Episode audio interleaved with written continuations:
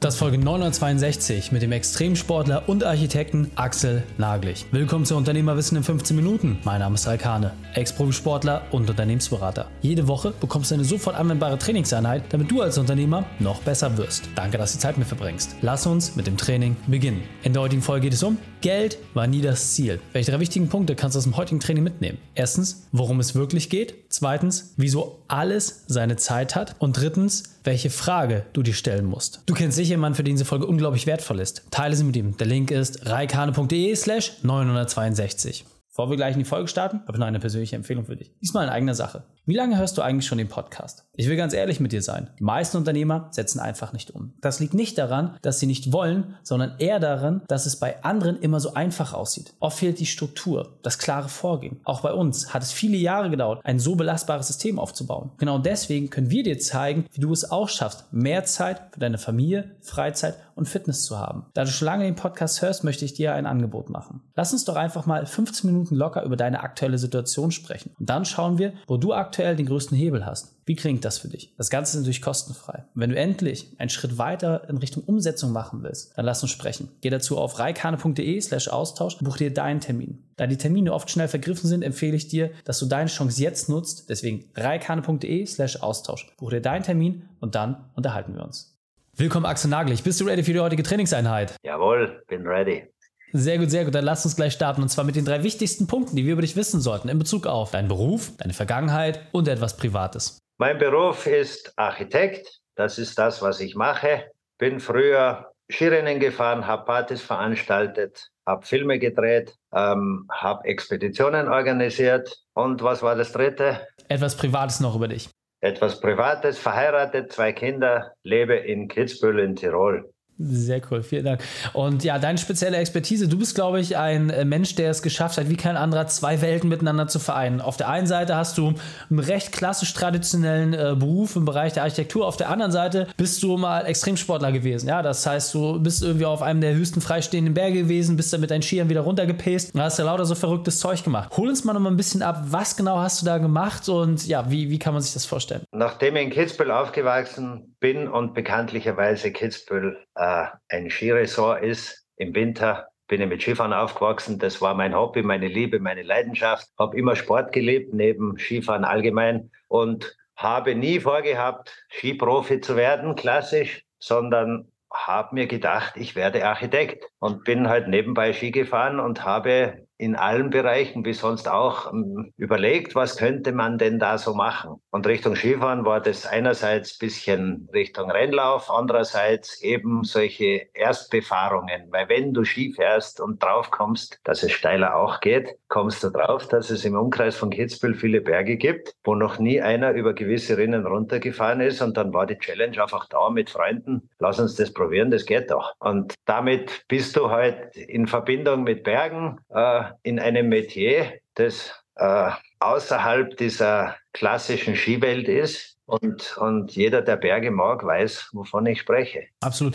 Und das Spannende ist, du hast ja dann wirklich daraus mehr als nur ein Hobby gemacht, ja, also wirklich Expedition. Man kann sich das im Nachgang alles nochmal anschauen. Du bist nochmal auf einen der größten freistehenden Berge mit über 5000 Meter, bist dann da runtergefahren. Also erst mit Skiern überhaupt hochzukommen, ist ja das eine, aber dann halt auch eine Abfahrt zu machen über mehrere Tage, wo du dann auch wieder runtergekommen bist. Das sind ja schon alles Extreme und das hast du alles geschafft und auch dokumentiert. Das war nicht mal alles so schön. Deswegen hol uns mal ab. Was war deine berufliche Weltmeisterschaft? Deine größte Herausforderung? Wie hast du diese überwunden?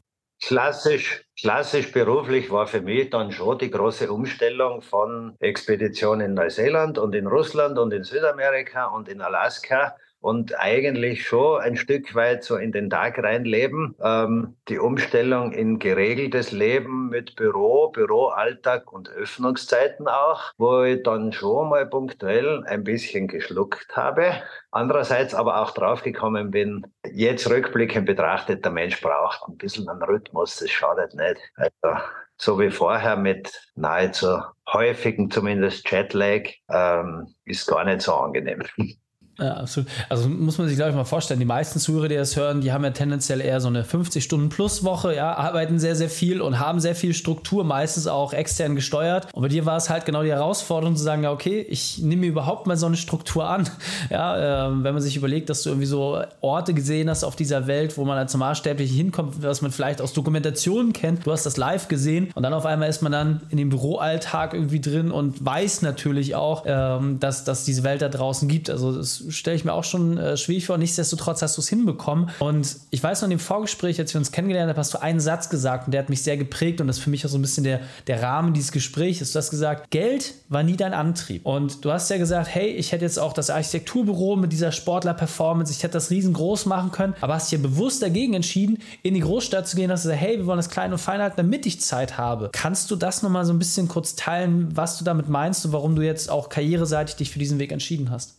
Ich habe für mich recht bald verstanden, dass Geld keinen großen Spagat in meinem Leben bewirkt. Äh, das war mir nicht so wichtig. Ich habe gleich mal gemerkt, dass mir Outdoor wichtig ist, dass ich brutal gern draußen bin und ähm, ich wollte ich wollte aus Kitzbühel nicht weg. Ich, ich habe eine Zeit lang in Buenos Aires gewohnt, ich habe eine Zeit lang in München gewohnt. Ähm, Großstadt ist einmal schon ganz fix nicht meines, egal welche, egal wie schön. Ähm, ich, ich mag die Natur und ich brauche die Berge. Ähm, das ist wichtig und das erhöht meine Lebensqualität ungemein. Das heißt, die Herausforderung war, okay, ich muss irgendwas machen. Das war ja nicht sonnenklar mit 20, was das da alles so wird.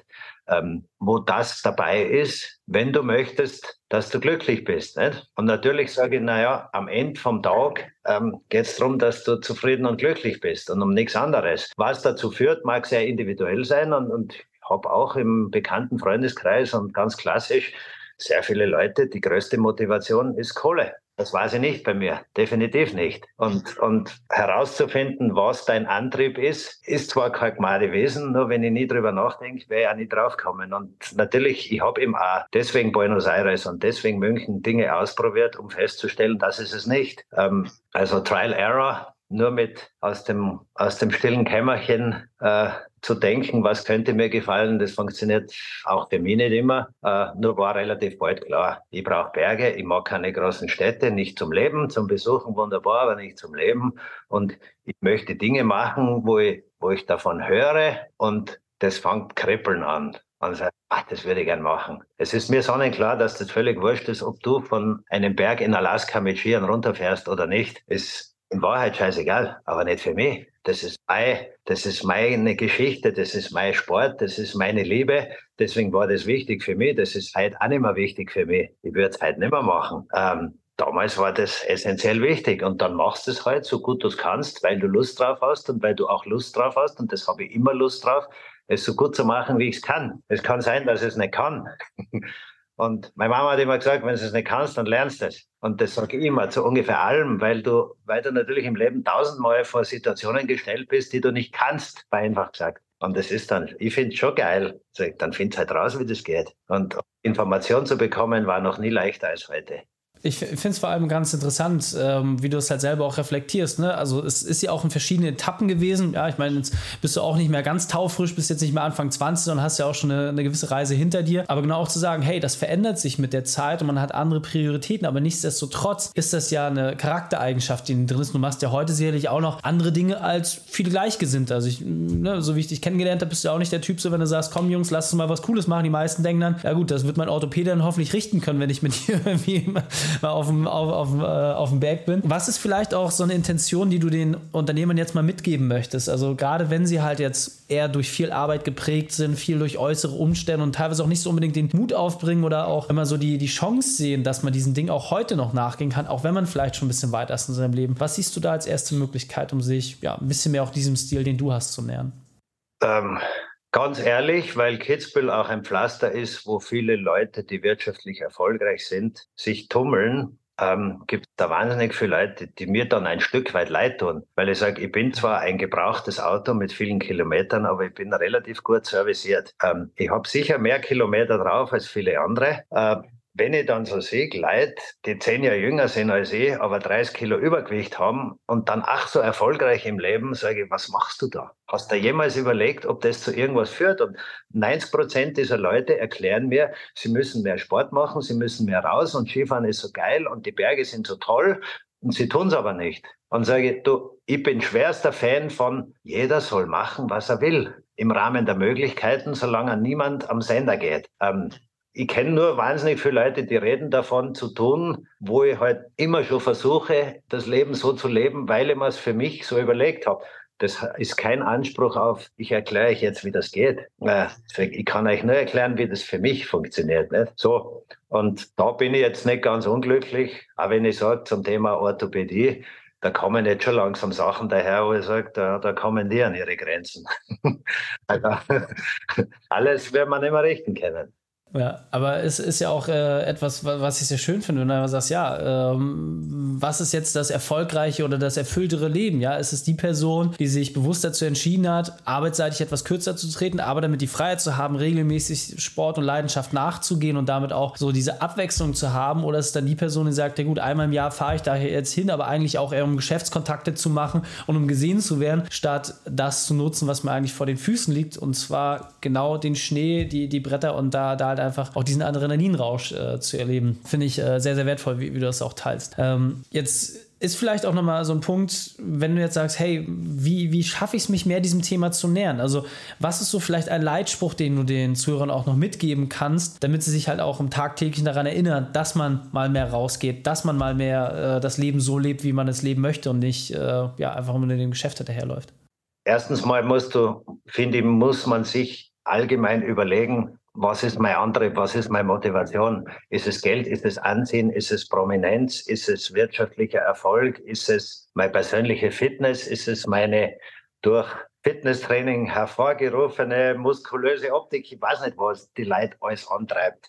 Äh, da ein bisschen rausfinden, was gefällt mir da und dann dementsprechende Maßnahmen. Eben, wie gesagt, kenne Leute, leben in der Stadt, furchtbar, für mich komplett furchtbares Leben in, im Beton, äh, sind damit zufrieden. Bitte, wenn der zufrieden ist damit, dann brauche ich nicht sagen, äh, es geht anders. Äh, es geht immer anders. Also erstens mal herausfinden, wie könnte das anstellen und dann, was sind die Optionen. Ne? Das ist, deswegen sage ich, es stört mich ja nicht, dass ich in allen möglichen Bereichen gewisse Dinge gemacht habe, weil am Ende vom Tag ist ja immer das Gleiche. Was wollen wir? Wie machen wir das? Was sind die Optionen? Und dann gehst du irgendeinen Weg. Nicht? Das ist, die, die, die ewige Verdammnis des Menschen, lebenslänglich Probleme zu lösen. Nicht? Und es gibt Leute, die sind damit dauernd beschäftigt, da zählt eher ich mir dazu, das kann auch zum Fluch werden. Und dann gibt es Leute, denen ist das alles wurscht, es ist, wie es ist, und zum Schluss müssen wir sterben, es hilft eh alles nichts. Nicht? Und ich sage, naja, bis, bis dann soweit ist, möchte ich noch tätiges Handeln, Viktor Frankl, nicht? tätiges Handeln, ich möchte beeinflussen, wie mein Leben ausschaut. Weil ich sage, wenn ich jetzt heute in der Früh ein bisschen früher aufstehe, dann kann ich jetzt Mittag Skida gehen. Wenn ich das nicht mache, weil es im Bett schön warm und bequem ist, dann gehe ich mittags Skida, weil das geht sich dann nicht aus. Ich habe auch meine Verpflichtungen, ich habe meinen Lebensstandard und kann jetzt nicht permanent machen, auf das ich gerade Bock habe, weil das geht sich auch nicht aus. Wir haben ja alle Familie, Kinder, Verpflichtungen. Wir sind so langsam auf der Zielgeraden. Ähm, wahnsinnig wertvoll, also äh, sehr, sehr inspirierend, was du da auch schon gesagt hast. Äh, wir könnten, glaube ich, auch noch Stunden weitermachen, aber wir haben ein knappes Format, deswegen, wenn wir mehr über dich erfahren wollen, wenn wir sagen, hey, den würde ich gerne mal treffen. Du hast ja auch in der Vergangenheit Vorträge gehalten, äh, machst auch sehr, sehr tolle Häuser, gerade im äh, regionalen Umkreis. Wie können wir am besten mit dir in Kontakt treten und dann verabschieden wir uns? In Kontakt treten mit mir über meine Homepage www.a2architektur.at. Das ist unsere Firmen-Homepage von unserem Architekturbüro. Über diese Seite kann man mich kriegen. Axel, vielen, vielen Dank, dass du deine Zeit und deine Erfahrungen mit uns geteilt hast. Ich freue mich auf das nächste Gespräch mit dir. Sehr schön. Danke dir. Schönen Tag. Wenn Ideen wie diese jetzt auch für dich umsetzen möchtest und dein Unternehmen noch effizienter, dann geh auf reikane.de slash Austausch. Buch dir ganz kurz deinen Termin, wo wir uns mal 15 Minuten kennenlernen und dann können wir gemeinsam loslegen. reikane.de slash Austausch. Die Shows dieser Folge findest du unter reikane.de slash 962. Alle Links und Inhalte habe ich dort zum Nachlesen noch einmal aufbereitet. Danke, dass du die Zeit mit uns verbracht hast. Das Training ist jetzt vorbei. Jetzt liegt es an dir. Und damit viel Spaß bei der Umsetzung.